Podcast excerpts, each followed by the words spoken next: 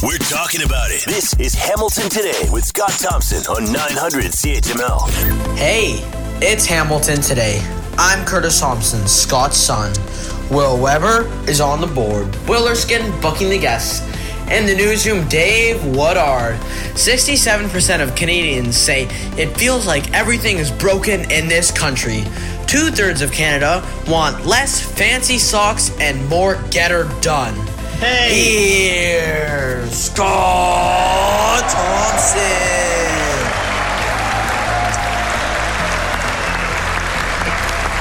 But honestly, I feel the pendulum swinging back. I feel Canadians standing up and demanding action, demanding results instead of ga, ga, ga, ga, ga, ga, ga, and passing the buck. And I think we're seeing that with healthcare. Healthcare, you can take the same issue and apply it to whatever your issue is. Uh, what we're hearing now is big change that is coming because Canadians are speaking up and saying, I I don't care who gets this done, just get it done. The system is not what you say it is. It's not as great as we thought it is, meaning the healthcare system. So I think this is, I, I do very much think this is a turning point. Uh, maybe so, not so much in how we deliver healthcare.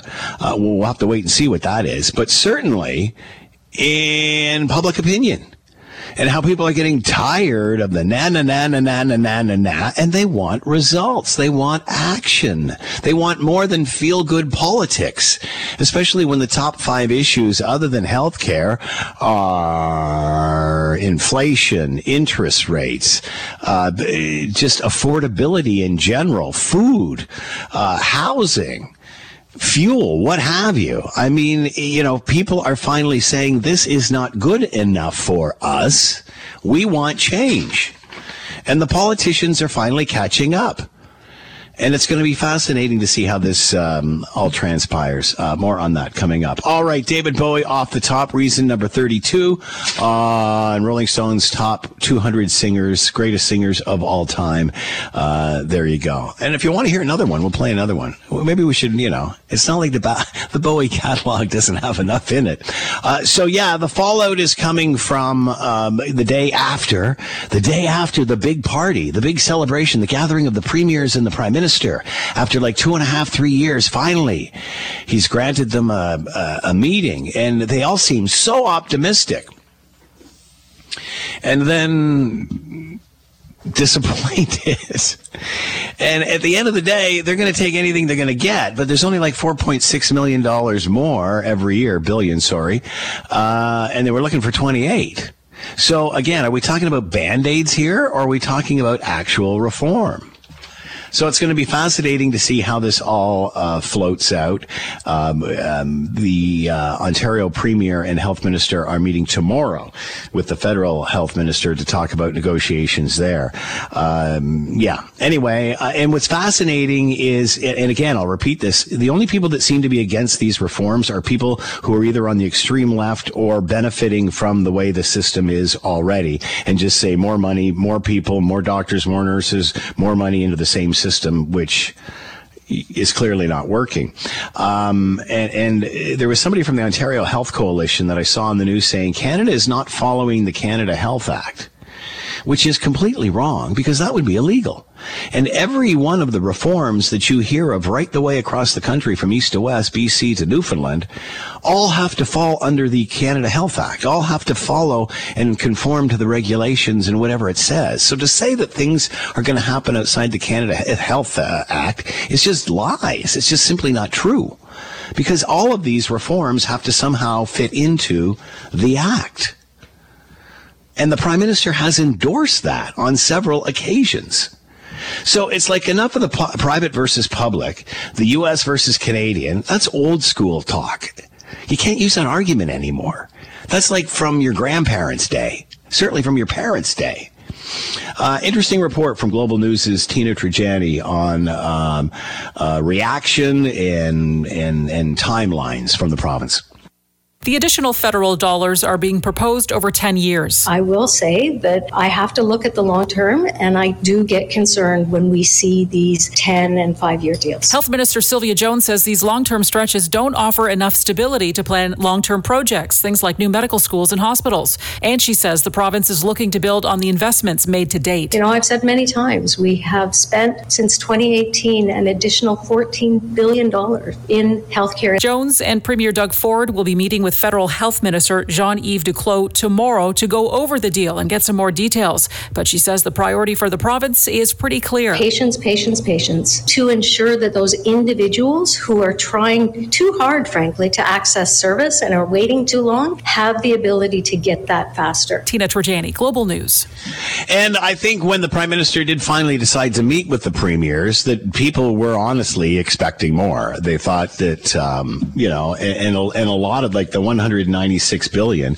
Uh, there's only 46 billion of that that's new, and a lot of that hasn't even been delivered yet. So, um, you know, it's fascinating to see where this is going to go, and and what comes out of this meeting with, uh, you know, the Ontario Health Minister and Premier tomorrow, uh, with the federal health minister. Uh, Pierre Poilievre, conservative leader, has been. Um, sort of on the perimeter of this discussion, to say the least. And he came out and very frankly said, "Yeah, I'm going to do exactly what they're going to do." But frankly, um, you know. Uh, they they haven't uh, they haven't done enough to keep the uh, the cupboards uh, f- stocked. We'll say. Uh, here's Pierre Poilievre.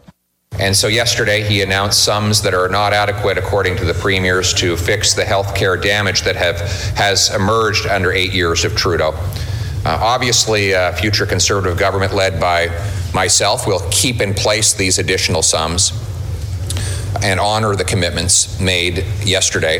But we regret that the Prime Minister broke the federal bank and wasted so much money that he now cannot come to the table and help relieve the suffering in our emergency rooms and on our wait lines that have grown uh, out of control under his eight years as Prime Minister.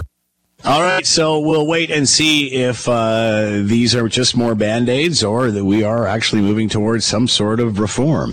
All right, um, I said this to Radley the other day that um, it seems we've been talking more about this move eh, now that it's happened than we ever did coming up to this. Nobody seemed to care at the time, and now everybody, well, geez, they're changing their name from Hamilton to the uh, Brantford Bulldogs. Is it is it going to happen that you know they may not even come back? And da, da, da, da, and all of a sudden you hear, oh no no no no no no no no no.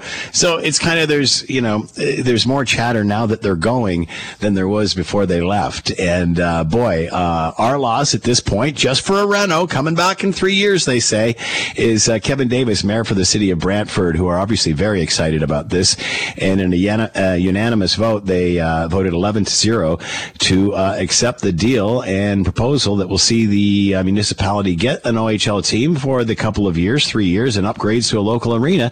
Uh, Mayor Kevin Davis is with us now. Kevin, thanks for the time. I hope you're doing well.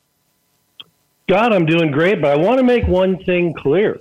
Go ahead. We didn't. We didn't let the dogs out. Somebody else did. We're just taking care of the dogs. that's, that's right. You took the dogs in. You took we the did. dogs in. Absolutely. Uh, very well put. So uh, obviously the city's uh, pretty excited about this. An eleven to zero vote. Uh, how is Brantford accepting this? Well, so Scott, I've lived here 41 years. I've been elected official now almost 11 years. I have never seen anything like this. Just the enthusiasm and the excitement going permeating the entire community. People that don't even follow hockey getting extremely excited and lining up and registering for seasons tickets. It is it's just overwhelming. I've never I've never seen anything to compare to this. That is so great to hear. So, what can you tell us about this deal? Because obviously now uh, there's some people in Hamilton that might be a little bit concerned that they're not coming back. Uh, we've been reassured that that's not the case. But so, uh, how did you guys get into this? How how did this deal all come together? Well, we, when we became aware in mid-November that uh, that the Bulldogs were not going to be able to stay at First Ontario for a couple of years, it was kind of a almost coincidentally, they were reaching out to us. We reached out to them, representatives from the Bulldogs, and discussions began almost immediately and have continued the last two and a half months. It's been pretty intense at times. We, a lot of time and effort put into it here at City Hall. And we're we're just really gratified that we got it to this point where it was unanimous decision of our council to proceed. Because there's a lot of uh, benefits to us beyond just simply having an OHL team, starting with uh, our arena and updating it. Okay, yeah, let's go with that first. Go ahead. So, what has to be done, and, and, and what do you get out of it? And then we'll talk about costs and you know or the taxpayers' need for concern, any of that. But let, let's talk about the deal and what you get. Well, so the arena built in 1967, and so uh, many parts of the arena need to be upgraded, such as the PA system, the scoreboard. It has to be that jumbotron type scoreboard. Uh, probably the biggest efficiency is the home, uh, the home dressing room for the home team. Mm-hmm. That uh, that needs a major revamp, and that's going to be a large part of the renovations. Things also a lot of safety issues for players, like we have tempered glass above the boards, and that has to be plastic to meet OHL standards. Because plastic right. has more give to it. So things like that, improving the concessions, the lighting, the PA system. So a lot of it's about customer convenience, uh, but a lot of it's about uh, player convenience and safety. And what is there a cost to the taxpayer with all of this? Uh, there's no cost to the property taxpayer. The, the, these costs will be probably around seven and a half million dollars. The city's putting in $3 million, and that's coming from a fund that uh, was established when the casino was, was built here about 20 years ago. Mm-hmm. And the city does receive a portion of the casino proceeds, and that's put into a fund to be used only for big capital projects, this being one of them. So it's not going to impact at all uh, the property taxpayer. That's what's great about that. Casino is actually right next door. So, you know, money raised through the casino that was been uh, held for several years now is going to be used at the building next door. So let's talk about. Pro- uh, yeah, really, that is uh, well. You got a little an entertainment complex there. So uh, let's talk about uh, the rink. It holds what we three thousand people. Is that accurate? three thousand sitting and then about four hundred standing. All right. And uh, obviously, that's smaller than a lot of these other arenas. Are you sure or are you confident that uh, people in Brantford or surrounding areas as well can fill this uh, every night? I am very confident. And I say that because I'll give you an example. So I was over at the arena this morning, 11 o'clock. And there were several people outside who were quite upset because the box office hadn't opened yet for them to buy season tickets. and, and that, the announcement was made last night, and they're already lining up. But I know there's been a lot of activity on the Bulldog website. Uh, I've talked to a number of people in Brantford that have told me, you know, last night I was on there one o'clock in the morning. I got I registered for two ticket seasons tickets. I registered for six things like that. So, you know, frankly, I'll be shocked if if the mm. if the Bulldogs aren't able to meet their quota that they have for season ticket sales. Kevin Davis with us, mayor for the city of Brantford, and of course uh, the Hamilton Bulldogs on their way there for three years. And boy, they cannot wait to welcome them. Kevin, this is so great to hear. It's so great for your city. Uh, congratulations to you. Make the most of it. Good luck. We're going to. Thanks very much, Scott. Have a great day. You too. Thanks, Kevin. You're listening to the Hamilton Today podcast from 900 CHML. All right. Yesterday, uh, you know, because um, uh, it's what I do, uh, I thought, oh, look, the uh, the U.S. president's going to give a State of the Union thing. Maybe I'll sit down and watch uh, a bit of this. That's the kind of life I lead. And then 73 minutes later, I was still there. Uh, was he on fire? Uh, let's bring in Brian J. Karem, political analyst for CNN, White House reporter, columnist for Salon.com, the Washington diplomat, host of Just Ask the Question podcast, and author, Free the Press, The Death of American Journalism and How to Revive It. He's here now. Brian, thanks for the time. I hope you're well. Doing well. How about yourself, Sky? Doing okay? So far, so good. You know, I, I, thought he was quite entertaining last night. I've talked to you before how sometimes he seems a little sleepy. He seemed to be up on the wheel last night. He was he that was one of his better speeches. In fact, I've been covering a State of the Union addresses since Reagan era, and I think that was among the best. So, um, uh, first of all, he, I want to repeat some things that he said, and what I find so fascinating this because obviously we compare uh, Democrats to liberals, conservatives to Republicans up here in Canada. Although because we have a three-party system, it's a little different. However, I'm I'm listening to Biden say creating manufacturing jobs, manufacturing electronic chips, building infrastructure, roads, and uh, whatever. Um, we would never have seen uh, or heard our prime minister uh, talk anything about this. He even talked about the blue collar rebuild. What is that? Well, he's talking about restoring the middle class. It's one of the big things that attracted people to Ronald uh, Reagan and Donald Trump was the fact that they felt like they were ignored and it, you've got you, you have to understand that he, Biden grew up in a middle class, working class family. He's going to support unions and support the middle class, knowing full well that you build an economy not from the top to the bottom, but from the bottom to the top. And so that's his that's that's been central to his preaching since he first became a public official. And so it's not unusual to hear, nor was it, you know, nor did it fall on deaf ears. Many of the very people who supported Donald Trump will like what he had to say last night. So, is he bringing things back to the center? I think he is. Yeah, definitely. He's you know he's a centrist. He's not a, a whacked out you know uh, woke uh, as they would say whacked out woke liberal. Nor is he you know the far right. He's right pretty much smack dab in the middle of most social issues. He's he's probably more he's more grounded than Donald Trump and most of the GOP. I mean, if you watched it last night, you saw how he baited and handled his hecklers pretty well. Uh, smiling at him at one point and getting him to con, you know, concede that they're not going to uh, put Social Security on the chopping block. So, um, yeah, he's a centrist and he also has a sense of humor. And last night he displayed quite a bit of energy.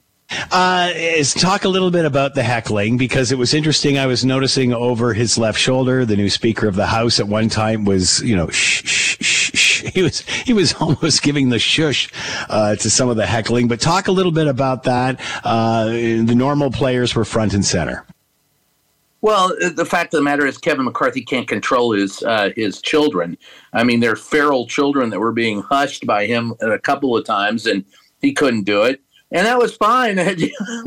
Biden owned him. I mean, he, he got uh, Marjorie Taylor Greene, who had like a dead white poodle around her neck, dressed like she was Zsa Zsa Gabor or something, and and she's screaming and yelling liar, and he just kind of laid her out, and uh, that kind of that kind of did it. it. Was refreshing to see an adult in the room as president, and it didn't just extend to, to him. There was uh, one of the things that you didn't get to see, but if you were there, you got to see was. Um, Mitt Romney kind of putting George Santos in his place, telling him to quit acting like a fool and to sit down and shut up.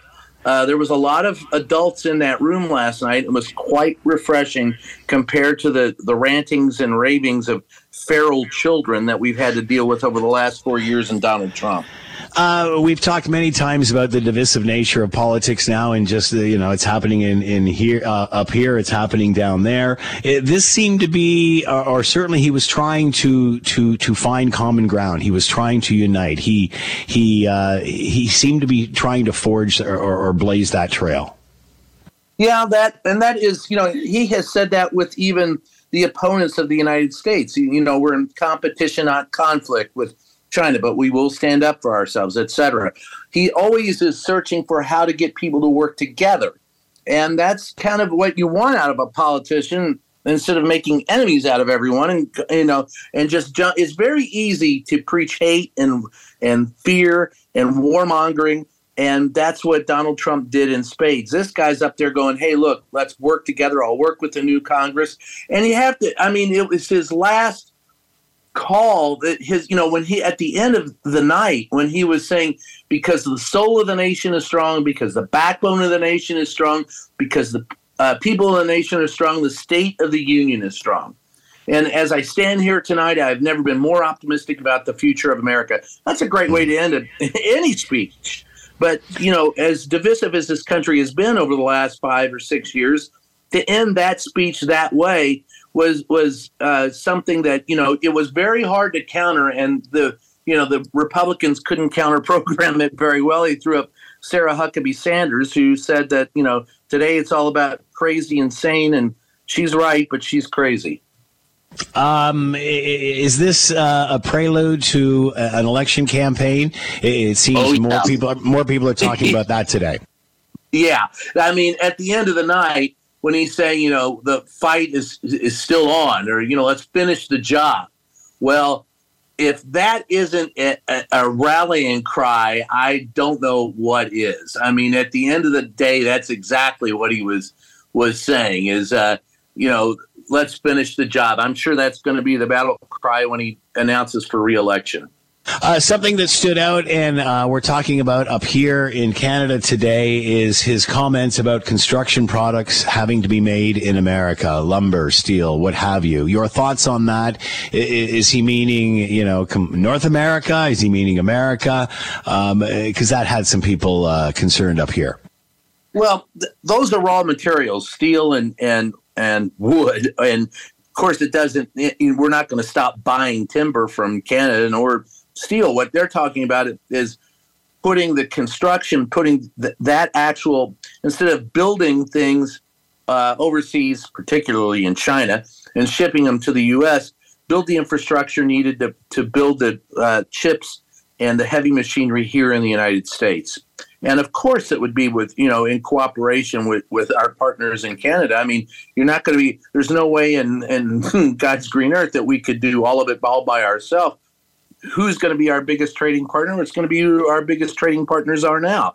It's but what's going to happen is if he has his way is a lot of the stuff that you see you know labeled made in China will not be labeled made in China it'll be made in the United States so it's not raw material he's looking for it's the middle class jobs to assemble like he was talking about I believe it was in Pennsylvania and Ohio about building the microchip companies and and you know having seven thousand to ten thousand jobs. That's what he's talking about is uh, assembling those things here and moving the manufacturing from China to the United States. Uh, what about the balloon fallout? We only got about thirty seconds left here. Your thoughts on how what all transpired there? I, I'm not a balloon expert, and I was amazed to see how many people suddenly were. Um, they, all, they all offered their opinion. At the end of the day, the DoD had a discussion about it. We uh, they decided to shoot it down on Wednesday. They decided to bring it down over open water so it wouldn't endanger anybody. And you know, because you can imagine if he had shot it down over land and it killed a couple of kids on a playground in Iowa, what kind of grief he yeah. would go through. So I think they handled it well. They said that I spoke with the DoD people and those in security, national security, who said that they made sure that it didn't transmit back to uh, China. They didn't tell us how they did that. And they're going to try and, and pick it up. Remember, it's the size of three city buses, just mm. the, the, the, you know, the machinery underneath the balloon. So they're going to have to try and they're trying to get it, bring it in, decipher what it is that they were doing with it, and then we'll go from there. Brian J. Karem with us, political analyst for CNN, White House reporter, columnist for Salon.com, and the Washington Diplomat. Brian, as always, thanks for the time. Be well. You too, brother. Talk to you soon. When there's an issue, Scott is all in on getting to the heart of it. This is Hamilton Today with Scott Thompson on Hamilton's News Today's Talk 900 CHML. All right, we've talked about this before. National security officials drafted a warning for Prime Minister Justin Trudeau and his office more than a year before the 2019 federal election, alleging that Chinese agents were assisting Canadian candidates running for political office. Uh, according to the Privy Council document reviewed by Global News, uh, written by the Office of the National Security and Intelligence Advisor at the request of Trudeau's chief of staff and arguably the most trusted aide, Katie Telford. The document called Memorandum for the Prime Minister was also provided to the Privy Council office clerk. While the document is neither signed nor stamped, its high level importance, or sorry, its high level indicates that it is an advanced draft. Sam Cooper is with us. You can read his story on the Global News site and is with us now. Sam, thank you for the time. I hope you're doing well. Doing very well, thanks. Before we get to this, Sam, I can't. I, I, have to ask you about the situation in regard to the surveillance balloon. That uh, we didn't realize this till after it got to Montana, but it came through Alaska, went through the Northwest Territories, into British Columbia, through uh, Alberta, and then out the bottom of Saskatchewan before it ended up in Montana, and before anybody even heard about it. What are your thoughts with all of this? My thoughts are there was a, a Washington Post scoop uh, yesterday that said that this is a People's Liberation Army weather balloon, uh, sorry, spy balloon.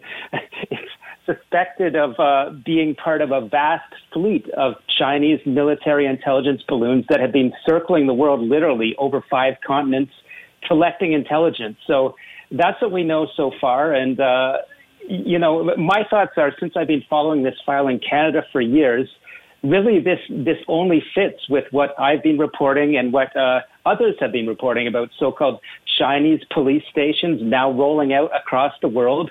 Uh, we I've reported that the RCMP is investigating these in Canada. The fears are that Chinese secret police agents are are using these stations to uh, conduct espionage and intimidation in the Chinese community. That's another form of on the ground intelligence collection. And of course, my, uh, my stories for Global News since November are about a much deeper infiltration into Canada's political system by Chinese intelligence networks than was ever before uh, you know, uh, suspected or believed by even, you know, a lot of experts on the issue. So it all fits. And I would say that it, it's starting to indicate that tensions around China's intention to retake what they call their own province, Taiwan. Others, many others, uh, uh, say it's, a, of course, a democratic nation. Things are ramping up towards a, uh, what could be a very, very uh, dangerous conflict between the free world and China over Taiwan in the coming years. Uh, we now know RCMP looking into these uh, police stations uh, in, in, Vancouver and the Toronto area and such. What do we know about that? When will we know more? Well, what we know since we reported in December about uh, really the first public raid or search on one of these police stations in Vancouver uh, is that the RCMP are, are, are conducting uh, what we understand are innovative investigation techniques. They're questioning uh, high level individuals that uh, my reporting and research indicates would be connected to the political interference networks I'm reporting on. We have no charges or arrests so far, but I can tell you, Scott, that uh, uh, my colleagues and, and, and the sources that we talk to close to the investigation say that high level suspects have been interviewed. Uh, uh, alleged victims in the Chinese Canadian community c- have come forward. And I'll tell you this, Scott, uh, I, have heard from, uh, you know, credible uh, complainant that, that points to someone that I was investigating in BC casino money laundering as an alleged uh, runner oh, of a police station. So this is serious stuff. No charges yet, but again, all indications that this connects into the political interference story I'm covering. Are we paying more attention to this? It seems that the government has changed its tone. Uh, uh, you know, um, uh, and we're finding out obviously that they were aware that they were assisting, China was assisting candidates running for office, but the prime minister has constantly said he wasn't aware that anybody was getting any money. Um, it, has that tone changed? Are we looking at this a lot more closely? I believe uh, in, Ottawa, certainly over the past few months, uh, no one can deny that this is a very uh, prominent uh, debate now, for the first time ever, really, that you know whether Canada needs to be taking high level legal reforms such as those seen in Australia or the United Kingdom to have a, a real foreign agent registry, to have uh, new laws that would make these modern forms of interference, uh, which is different than espionage, uh, actually prosecutable. And so uh, certainly the opposition and, and uh, also the NDP uh, uh, uh, MPs have been pushing the government and saying, how deep does this story go in Ottawa? And, and will you institute a foreign agent registry? So it remains to be seen, but I, I do expect that our story today will only and, and necessarily ramp up the needed debate. Uh, and uh, we only got a few seconds left. China's reaction to this new scrutiny. China's reaction, uh, whenever I have reached out to them, is a, a, firm denial. They claim not to be involved in interfering in other countries' affairs. But uh, certainly, I don't think it, uh, this is not my just my opinion. These denials are looking more flimsy by the day when we consider the PLA spy balloons, uh, the one that was shot out of the sky by an F-22. Look, they're up to bad business around the world, and they're increasing their activity, is what my Canadian intelligence and U.S. intelligence sources say. All right, Sam Cooper with us, investigative journalist for Global News. 2017 memo prepared for PM warns of Beijing election interference. It's on the Global News site. Sam, as always, fascinating stuff. Thanks for the time. Be well. Thank you. All right, we are ser- still seeing just horrific images coming out of Turkey and Syria as uh, recovery efforts continue in the aftermath of an earthquake, uh, 7.8 on the Richter scale, that has uh, literally just brought uh, brought buildings down where they stood. Is now the deadliest seismic, uh, seismic event in 10 years. Let's bring in Dr. Frank Fueten, structural geologist with Brock University, and with us now. Doctor, thanks for the time. I hope you're well. Yes, thank you. Uh, thanks for inviting me. So, Frank, your thoughts on what we have seen and just the level of destruction. Uh, is this typical of something that measures 7.8? What are your thoughts? Well, the destruction always depends on where it is, and this is in an area where people live. And uh, seven, se- anything above seven, seven to eight magnitude is actually fairly rare. There are only about 10 to 15 of those per year on the entire globe. Um, so it's pretty devastating when the big one is 7.8 and then there are aftershocks at 7.6 and many, many other aftershocks. So it, it, it really is, um, yeah, it's quite devastating. Does the does the effect feel the same wherever you are? And the reason I say this, uh, Frank, is that you know when you, when you're seeing footage, you see areas or blocks that have literally come down, and then something sitting right next to it that still stays standing. Does that say more about the strength of the building or how these quakes are felt? Uh, Probably both. So, you know, some buildings are are built better and possibly newer with better seismic codes uh, than the older ones, but the the ground also varies. If you have uh, if you have, for example, a lot of waterlogged soil, when you shake up the ground, that essentially liquefies and it it completely uh, makes buildings collapse. So the the ground that that the building is built on makes a big difference. The more solid the ground, the more solid the structure is linked to it, and chances are you you don't have uh, you don't have any secondary effects. Whereas if it's in soil, um, you know, just imagine shaking up a slurry of something and then it just right. goes away. So obviously, depending upon the type of ground that the building is built on, it greatly affects uh, its durability and such. I guess the question I'm asking is, could you feel something on one side of town or one side of the street that you don't feel on the other? Would it be a different experience, or is it just shaking the heck out of everything? And depending upon the buildings and what sort of soil it's built on, depends on what happens. Is the well, effect with, the same? With a 7.8, you're gonna you're gonna feel it many many kilometers away from the epicenter no matter what ground you're on. Um, yeah. you know that's fairly devastating. Uh, with a little one like we had in buffalo with magnitude four yeah you may or may not feel it depending on where you are. Um, but but when you're when you're above seven those are called major earthquakes. There is really no escaping it you talked about uh, 10 or 15 of those uh, around the globe uh, in any given year. What regions, what areas are most prone to this? You talked about the one in Buffalo, which was sitting around uh, four-ish under there. Uh, obviously, a, a, minor compared to what we're seeing with the seven. What are the differences in, in two areas? Where are those prone regions? Uh, pretty much most of the high earthquake prone regions are located along plate boundaries because while we don't think of the plates moving in, in human time scale, they do centimeters per year. Um, and that particular earthquake is on a major plate boundary uh, that is basically a strike slip boundary, very much like the uh, San Andreas fault that you're probably more familiar with. Mm-hmm. And uh, so those tend those boundaries tend to have the uh, the devastating larger earthquakes. In fact, if you looked at the map of the Earth and just looked at the earthquakes per year, and there are millions of earthquakes per year, they would pretty much nicely outline the plate boundaries that we have. Are earthquakes related to volcanic activity in any way, or vice versa?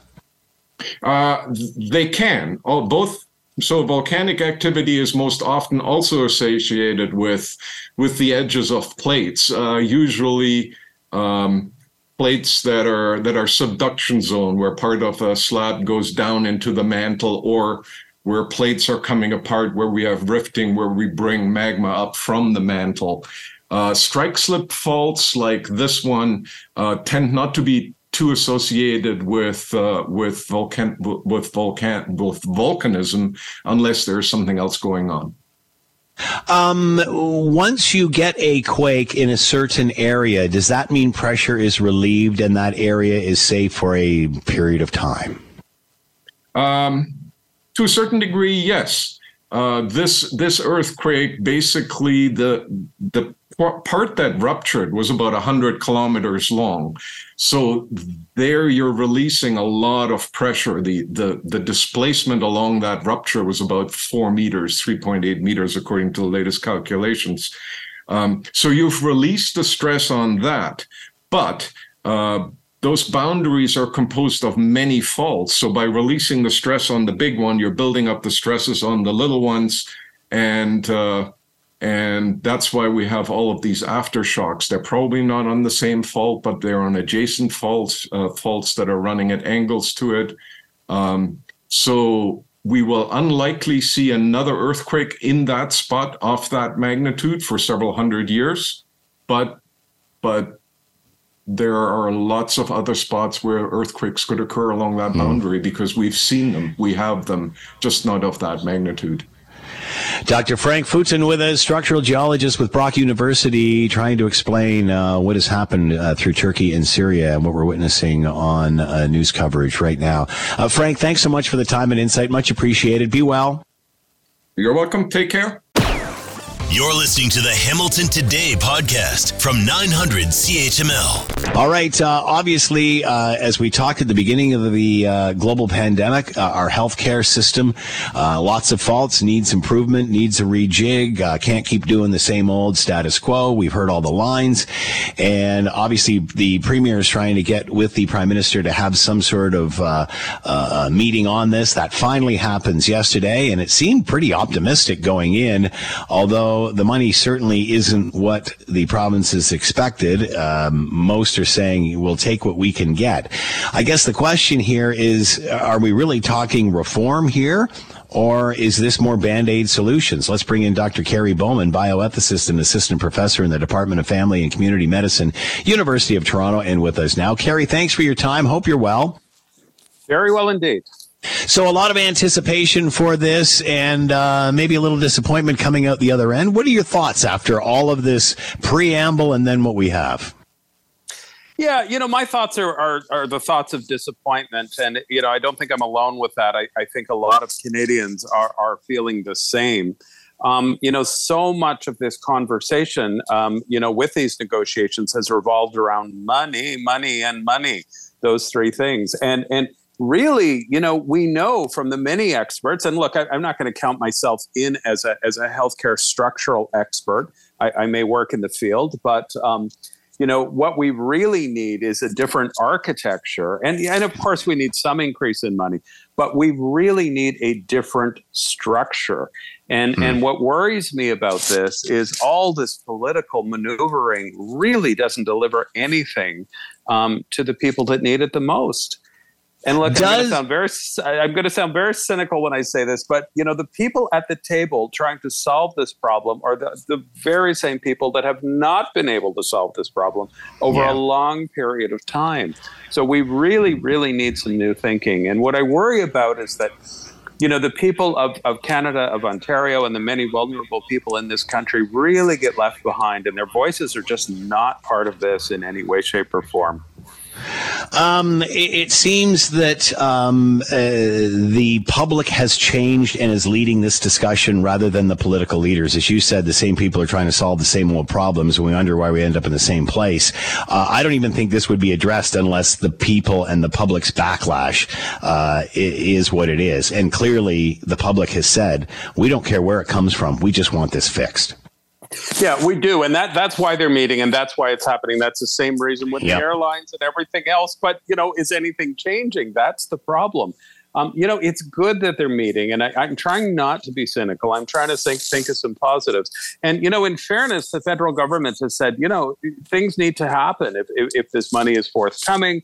You know, we need greater, you know, healthcare within the community and and you know long-term care et cetera et cetera but unless i'm seeing missing something i don't see any really solid checks and balances in there as to how accountability is going to work and you know the federal government saying this has to change and that has to change it's still you know the provinces are the ones that are going to have to you know restructure a lot of this. And you know it, it's just so difficult. And it's hard for me you know after decades of working in hospitals, uh, you know, seeing this level of dysfunction, it, it's always been there, but it's never been this bad.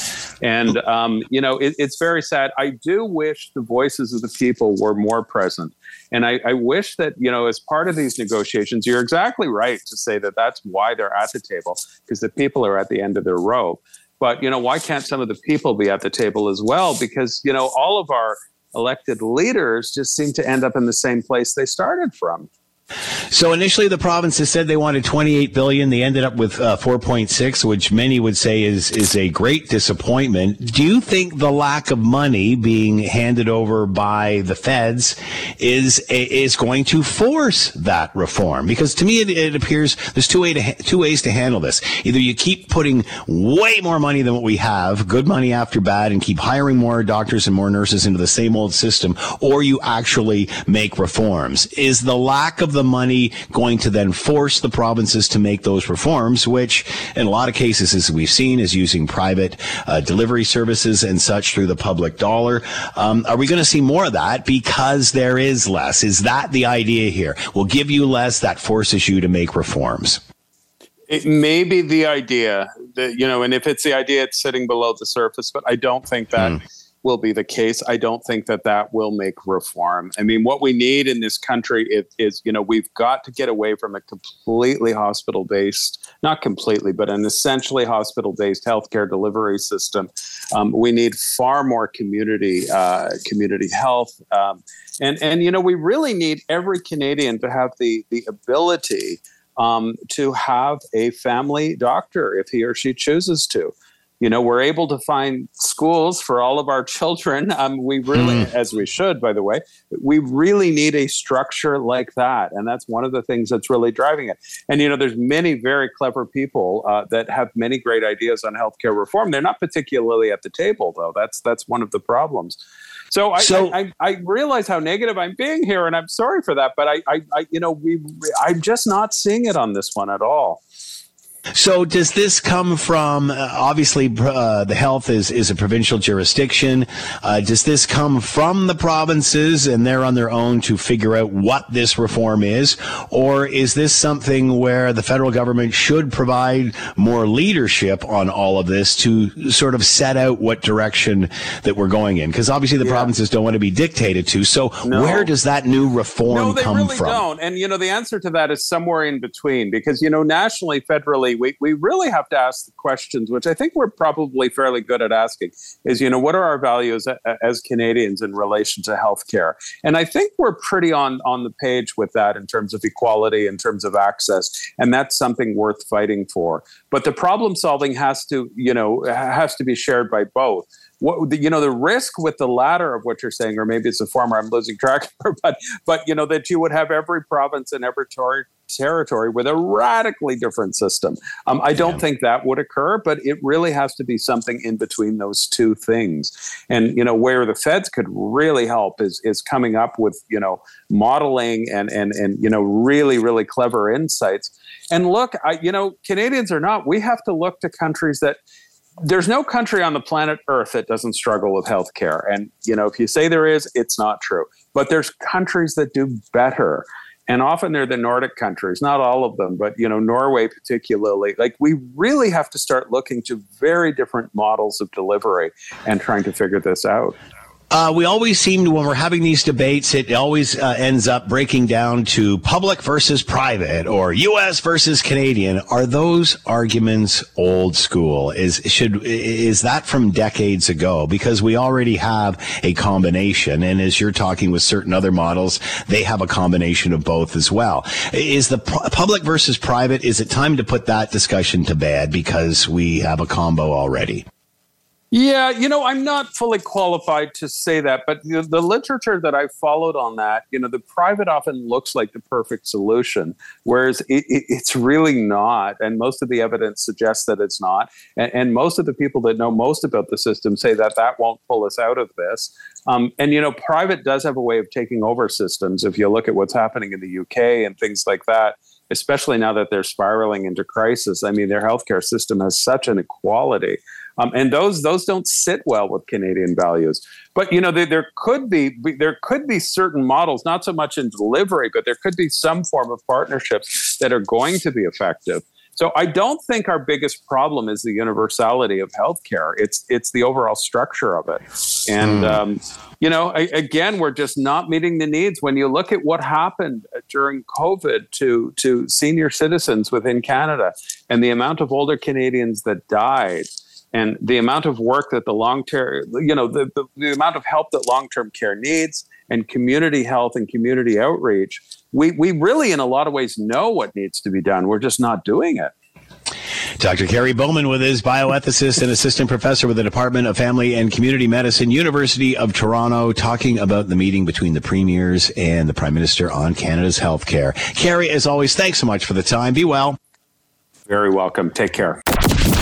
If Scott Thompson isn't satisfied with an answer, he'll delve into the issue until he is. You're listening to Hamilton Today with Scott Thompson on Hamilton's News Today's Talk 900 CHML. Let's bring in Marvin Ryder, professor at DeGroote School of Business, McMaster University, uh, watching U.S. President Joe Biden's State of the Union address last night, and um, you know you're kind of watching it and and and such, and then all of a sudden Canada, well, not even mentioning Canada, but certainly buying America, right. putting America first first and specifically buying construction materials that are American made. We talked to uh, uh, uh, Michael Cram earlier on in regard to this White House reporter, and he said what he meant really was they're not buying any more stuff from China. We'd be silly to ignore our biggest trading partners.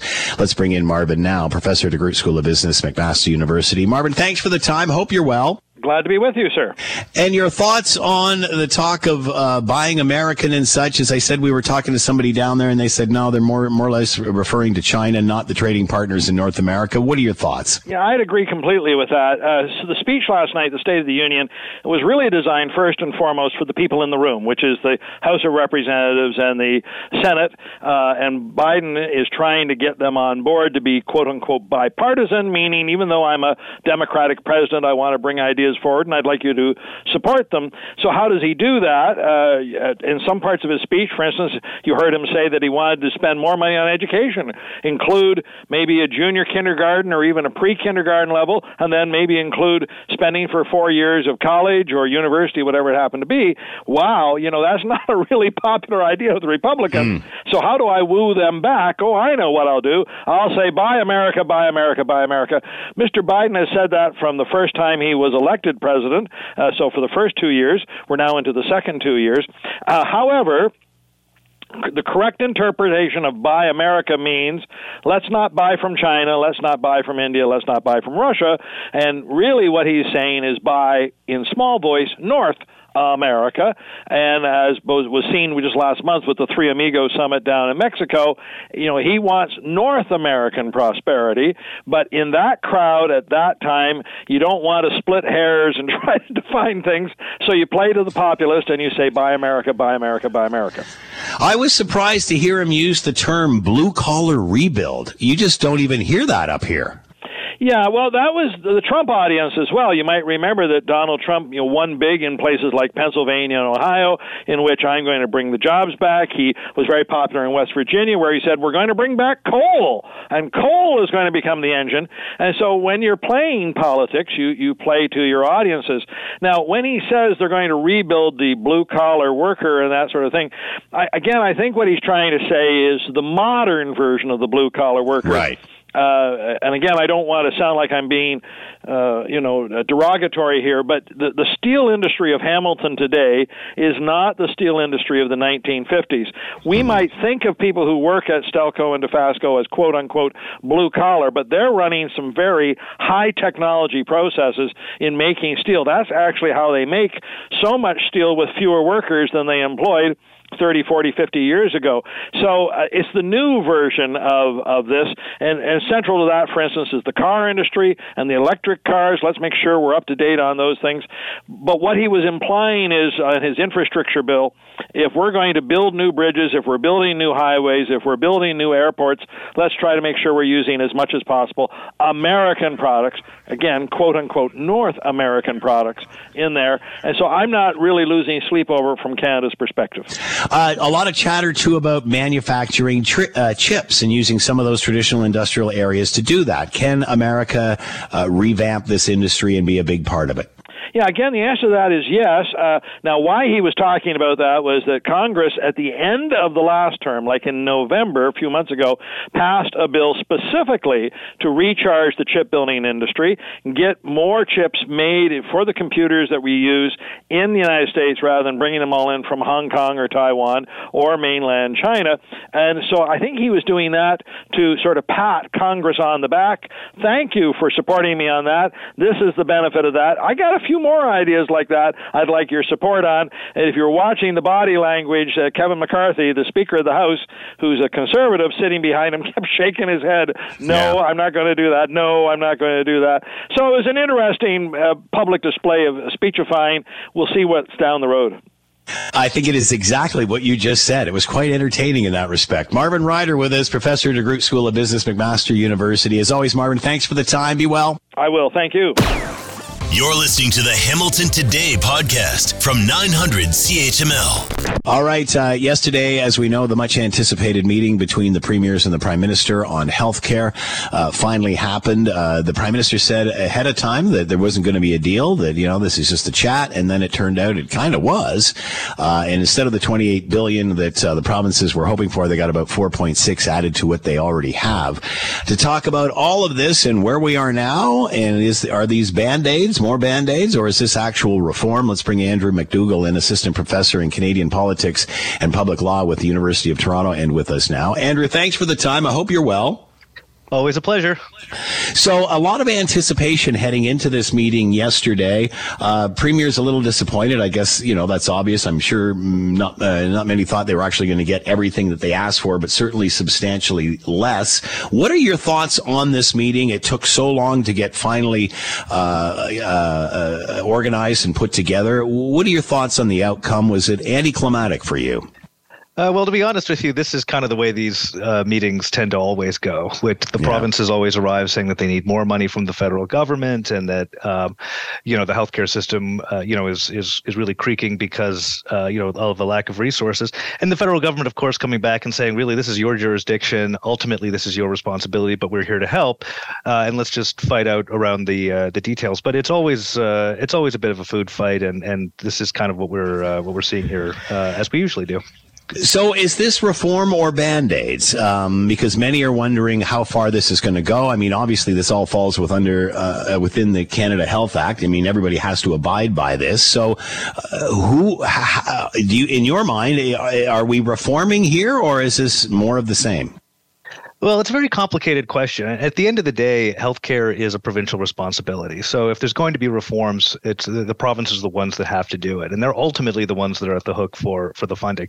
Federal government uh, really all they can do. They've got more money, but and and all they can do is really fund it, but they can't do a whole lot more than that. So, in these types of situations, you always see a little bit of blame shifting going on between the provinces saying, "Look, the federal government, we need more money to make real reforms," and the federal government's the ones that got that, and the federal government coming back and saying, "Look, this is ultimately, you know, in your uh, in your jurisdiction, and while we can help you with some some money, if there are problems, you ultimately have to get down and and and do the do the hard work on that."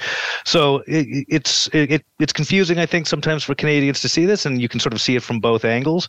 Um, but I mean, I think everybody agrees that work needs to be done on the healthcare sector. But um, whether or not uh, you know that's actually going to happen is is obviously a complicated question, and you'll have to wait and see what they come up with. The, the fact, Andrew, that it is less money than what the provinces thought and substantially less, does this put more pressure on them from the feds to actually reform?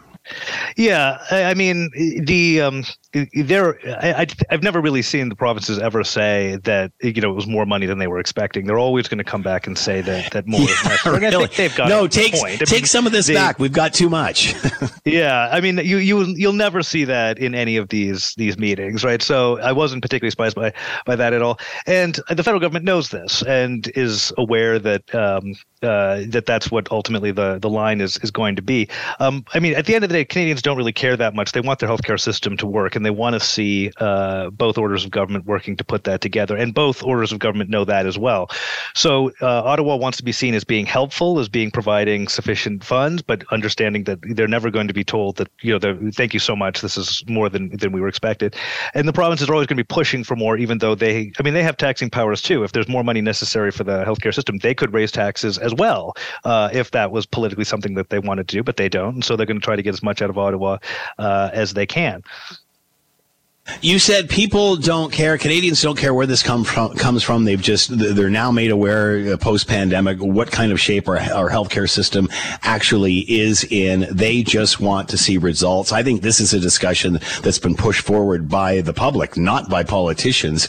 Um, and when this happens, we always get the debate: uh, public versus private, U.S. versus um, uh, Canadian system. Is that an old argument? Is it time to put that behind us, especially that the majority of people don't care? Um, and, it seems that it's a combo of both. So uh, why do we keep having that argument? Yeah, it's not a new debate. Um, Canadians have been arguing about uh, the level of um, privatization they would they can have in, in the healthcare system really kind of forever. And I mean, to be fair, there is uh, a, a level of, of, of Yeah. private care that we have anyway uh, in the system. Um, but uh, healthcare has been something of a third rail in Canadian politics really forever. That you know, if you touch it, you kind of die politically. It's it's very very important to Canadians. It ranks very very highly on their on their priorities. That's And because the public, that's because Canadians wanted it to be kept public. But now that attitude seems to be changing as they're, as they're seeing that it's not performing the way that they thought. So how does that change things? Well, I'm not totally sure that it does. I mean, the the argument has always been there from a lot of people that we need to see more private care to make it more sustainable. Uh, I don't know if it's really a new thing that's that's come along. I mean, it's it's something that pops up around these discussions um, whenever they're held, right, about whether or not we can go that way. But um, there's I don't think there's much political reward for pushing uh, privatization of the public system out there. And I think although uh, you can see people trying to do it, it's the kind of thing I would wait and see, and I would want to see it actually happen before uh, before buying into that line. Um, how much reform can be done under the Canadian Health Act? In other words, uh, many people are in opposition or complaining it's going too far to whatever. I mean, i- at the end of the day, everybody has to abide by those rules underneath that umbrella. Isn't that accurate? Well, if they want the money. So, I mean, Yeah. the Canada Health Act is the conditions for the money, but the federal government can't uh, change the system, the provincial systems. Those are all Yeah. provincial jurisdiction. So, if the provinces wanted to, for example, walk out of the talks, they could. They could say no to the money and they could go fully private if they wanted to do Mm-hmm. that. But they just wouldn't be getting uh, any uh, any federal Right. government uh, money from that. So, I mean, the the reform options, you know, have always been there. It's just really, you know, it's it's the politics more than anything else that we're seeing here around that. So have has the public perception that has changed removed that third rail? Uh, I'm not. Uh, I'm not convinced. I haven't seen any polling. You're not sure yet? shift on this. Yeah, I mean, I think I know that Because we're already seeing polling, Andrew, that says that people, you know, like over 60% want this change. People have had enough of this. Uh, well, I mean, if uh, if they see the politics there and they go for it, then then they will. Um, but this has been a pretty basic uh, program, and for healthcare has been pretty basic as a political issue in Canada since it's been rolled out in a very popular one. Uh, I think a move towards privatization is risky for anybody that wants to try that. Um, I mean, if they if they want to give it a shot, go ahead. But uh, I think that uh, they it's probably a good idea to think twice, uh, notwithstanding whatever a poll might say. But I might be wrong on that. Maybe maybe there's been a shift on this, and, and there's more of an appetite for that. But I'd be very interested to see what that looks like if if they started to implement that uh, in a substantive way. Uh, Andrew McDougall with us, assistant professor, Canadian politics and public law with the University of Toronto, talking about the meeting between the premiers and the prime minister on healthcare. Andrew, thank you for the time. Be well. Once again, always a pleasure. All right. As we know, yesterday, the much anticipated uh, meeting was held between the premiers and the prime ministers. The premiers, uh, for two and a half years, trying to get the prime minister to come to the table and talk about some sort of new reform, conditions, what have you. Um, the majority of the Canadian of Canadians just want to see this uh, get fixed and just want it moving forward, as opposed to around and around in circles, which obviously it has done for decades. Uh, to talk more about all of this, Daniel Perry with us, consultant, Summa Strategies, in here now. Daniel. Daniel, thanks for the time. Hope you're well. Same to you, Scott. So, your thoughts, Daniel, on this uh, much anticipated meeting? Did it uh, did it have the ending? Did it have the finale, the climax we were all hoping for? Well, it really depends who you ask. If you ask the prime minister and his government, they said they will say that they delivered for Canadians once again, and everyone should be happy. But if you talk to the premiers, they're a little bit more grudgingly agreeing that yes, this was good, but they will always take more money. I think, as most things when it comes to the government, is the devil is in the details. So premiers across uh, Canada are currently mulling it over. So I think it depends who you ask, in short. Uh, many are talking about enough band aids. Uh, it's clear that this, needs to be fixed. We can't keep doing the same thing, the status quo, whatever phrase you want to use. Uh, at first blush, is this are, are we seeing reforms or first steps to reforms, or are we seeing more band aids? Uh, we're seeing a lot of money get dumped onto the problem, which is something Scott, you and I have talked about before being a concern. But I think this is a step in the right direction. Unlike previous investments into our healthcare system, there are going to be very specific strings attached in terms of how this money can be spent. So if you're in the state of, in the great province of Quebec, uh, if you're looking for a tax cut like you got last time we had healthcare reform, you won't be getting it this time. The government has done, to their credit, a very good job of making sure that this will be targeted and this will be focused on actually hoping actually reducing barriers in the healthcare system that we're currently facing. Uh, it's interesting that, and again, we've talked about this for decades, but it seems, and many have said that, you know, to politicians, healthcare is the third rail. You just don't want to touch it, all of that sort of thing. But it seems that all of this movement is not because of politicians, it's because the public is finally fed up with this. The public finally realizes what they've been bragging about for so many years has fallen far short of what their expectations were, uh, or are. Um, has public opinion changed on this? Is that the reason we're seeing the movement that we are. It absolutely is. Canadians, we used to brag about how great our healthcare system is, especially yeah. when we were talking to our Americans across, across yep. the, the way there. But now it's kind of becoming a bit of a laughing stock. We're spending so much money on it, we're just not getting results. So I think Canadians, to be frank with you, are fed up. And I think COVID really sped that process up. And that's why politicians are acting this time around, is because they know people are mad, people are dying. And this is not the Canada that we know and have loved. So I think, yeah, Canadians are mad and politicians are, again, doing their job and listening and getting some action on it. Is is healthcare becoming a catalyst for all of this? I mean, um, it seems that that uh, obviously the public has spoke up about healthcare, changing traditional thoughts and such. Do you think this is a shift in general, where the public has finally realized they've been sitting on their hands and watching other people drive the bus and not necessarily uh, happy with the direction it's going, and are now speaking up? Does is this the public reacting? Is this them changing direction of politics?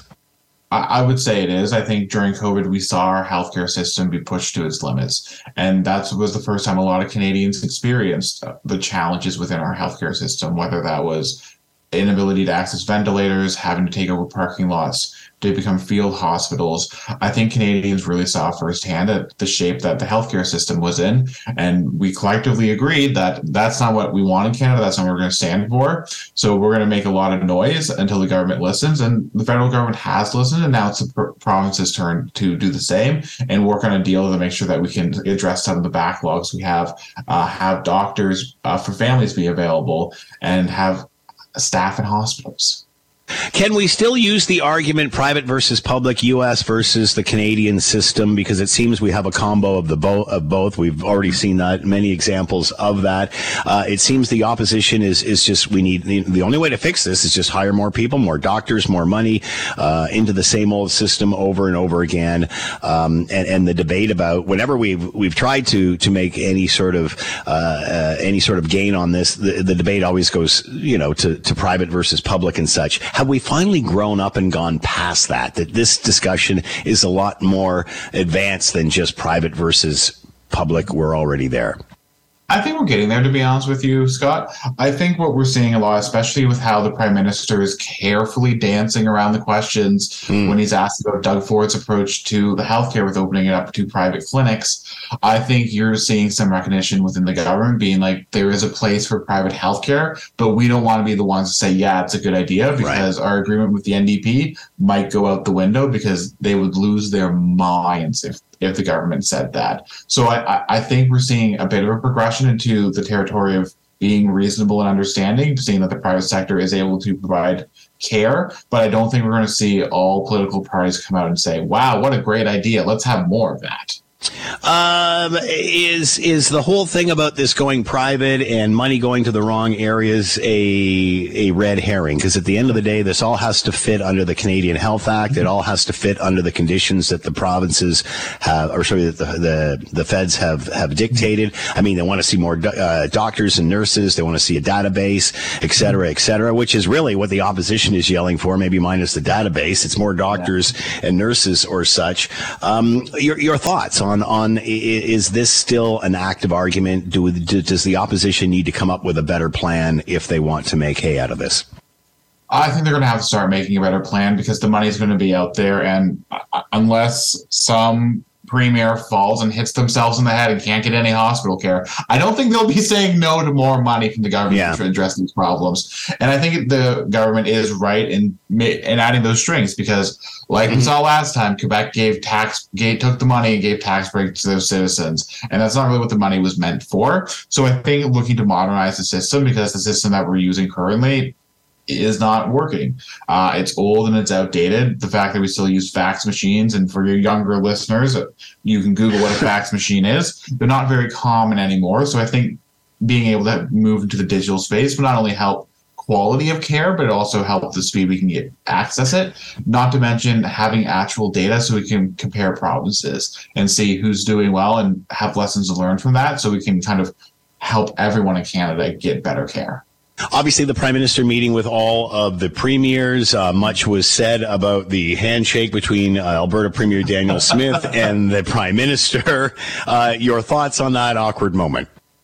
Uh, I don't know if you can even call it a handshake. Maybe the prime minister should try a fist bump like he did during COVID uh, with his ministers. Uh, I, it's just one of the, it's a, it's a sideshow. I don't think it really matters. It was almost like she was scared to touch the man because she hmm. knows if she touched, if she shook his hand, she might get some blowback in the next election because the Trudeau brand is not as popular as one might think out in Alberta these days. It's not very good to be tied or to have a photo with him. So I think she was just just being herself in that situation. Does this express the tensions that are between the two? Uh, it puts a really good visual to the tensions that were always in the air, and now we actually can kind of see it a little bit more. Look, the Alberta government has a lot of bones to pick, and it started with Jason Kenney, uh, and it continues with Danielle Smith. So uh, the hostility between the two, I don't think is a surprise to anyone. Daniel Perry with us, consultant Summa Strategies, talking about the healthcare meetings between the provinces and the Prime Minister. Daniel, as always, thanks for the time. Be well. Thank you. Take care. You're listening to the Hamilton Today podcast from 900 CHML. All right, let's bring in Scott Radley, host of the Scott Radley Show, coming up after the six o'clock news. You can read him in your Hamilton Spectator. He's here now. Scott, thanks for the time. Hope you are well. I am. Hey, that song that was just played, great song, J. Geils Band. Would that song yep. get made today? That's a great question. you know, it's funny because I was playing, I've been playing songs to open the show off of Rolling Stone's top 200 singers of all time. And I played Hank Williams the other day and it was, Hey, good looking. What you got cooking? How about making something good for me? And I'm thinking, yeah, I'm not sure that one would be re recorded today. Uh, you could, you could probably go through half of those songs that were on the list and find something that somebody would be offended by now.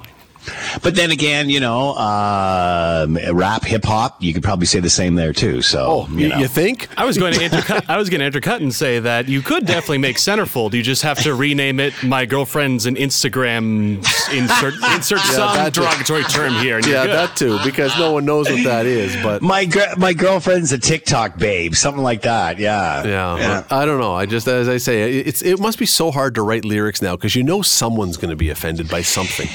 It's so hard to do anything now. Well, that's everything's broken. No, I'm kidding. All right, uh, your thoughts on the fallout of the healthcare meetings? Now we're sort of digesting more and finding out that the 28 billion is only 4.6 billion. Uh, are these band aids? We got more band aids, or do we actually have reform here? What are your thoughts post fallout of this meeting? Uh, I mean, it was never, it, it, even yesterday when they first heard the number, everybody, or at least all the premiers, were all saying this is not what we were expecting or hoping Yeah. for or wanting. And it's, I mean, look, it's, eh, we have become so callous to what a billion dollars is with a B. Because over the whole term of whole time of COVID, we're throwing around 50 billion, 100 billion, a 200 three- it like we we've completely lost any kind of sense of what a billion dollars is. It's still a lot of money. The problem is relative to how many other things that we're spending billions of dollars on, this doesn't seem like a lot. I mean, you, we could go through how many other things. If you went through all the announcements that the federal government or provincial governments, all the things that they've promised, a billion here, two for this, you could probably easily find five times as much if you wanted Yeah. to whittle things down and put it towards healthcare and make it more useful. I think the big difference between this discussion and discussions on this topic in the past, I think the big difference here is the public's opinion. The public opinion has drastically changed. And whether it's, you know, and there's been all kinds of polls coming out this week, people are just fed up with healthcare. They don't give a rat's rear end whether it comes from the province, whether it comes from the feds, whether it comes from private, whether it comes from here, there, or the other way.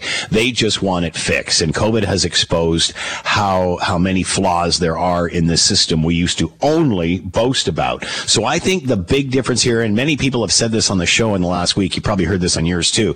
You know, we all know healthcare is the third rail in, in politics, meaning, uh, you know, if you're on a subway, the third rail is the one that's electrified and you don't touch it. So I think it's totally different now. And the only reason we're seeing the premiers and the feds even talking about this is because they're getting so much blowback from the public. So when people say they're not sure it's going to change, I think what's really different this time is the public's attitude. And I think, and as we've discussed before, the, the, the debate, which always comes up, uh, private versus public, U.S. versus Canadian, I think that is as old school as old school can be. And that discussion has to modernize. Well, let me throw one other thing. Let me back up to something you said just a few moments ago. Something else that I think people are really tired of, which is the idea of, well, the money, the federal government doesn't want to give the provincial government enough, or the provincial government wants to download onto the municipal government. What seems to be forgotten in every single one of these discussions is it all comes from the same taxpayer.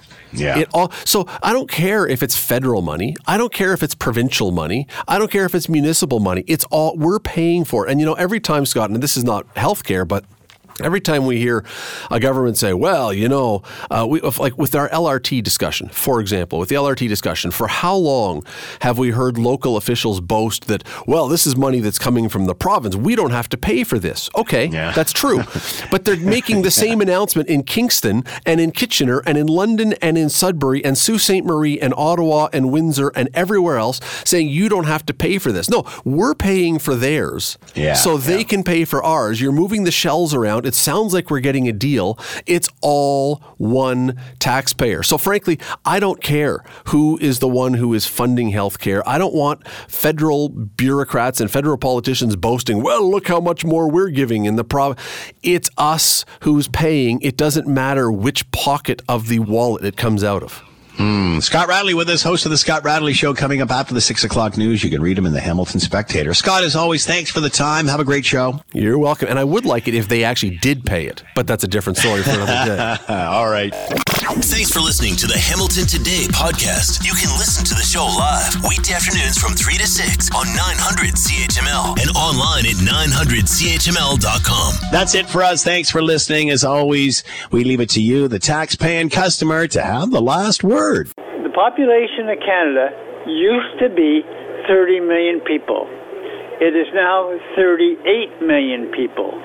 That 8 million people increase has made it uh, almost 30% uh, increase in the population.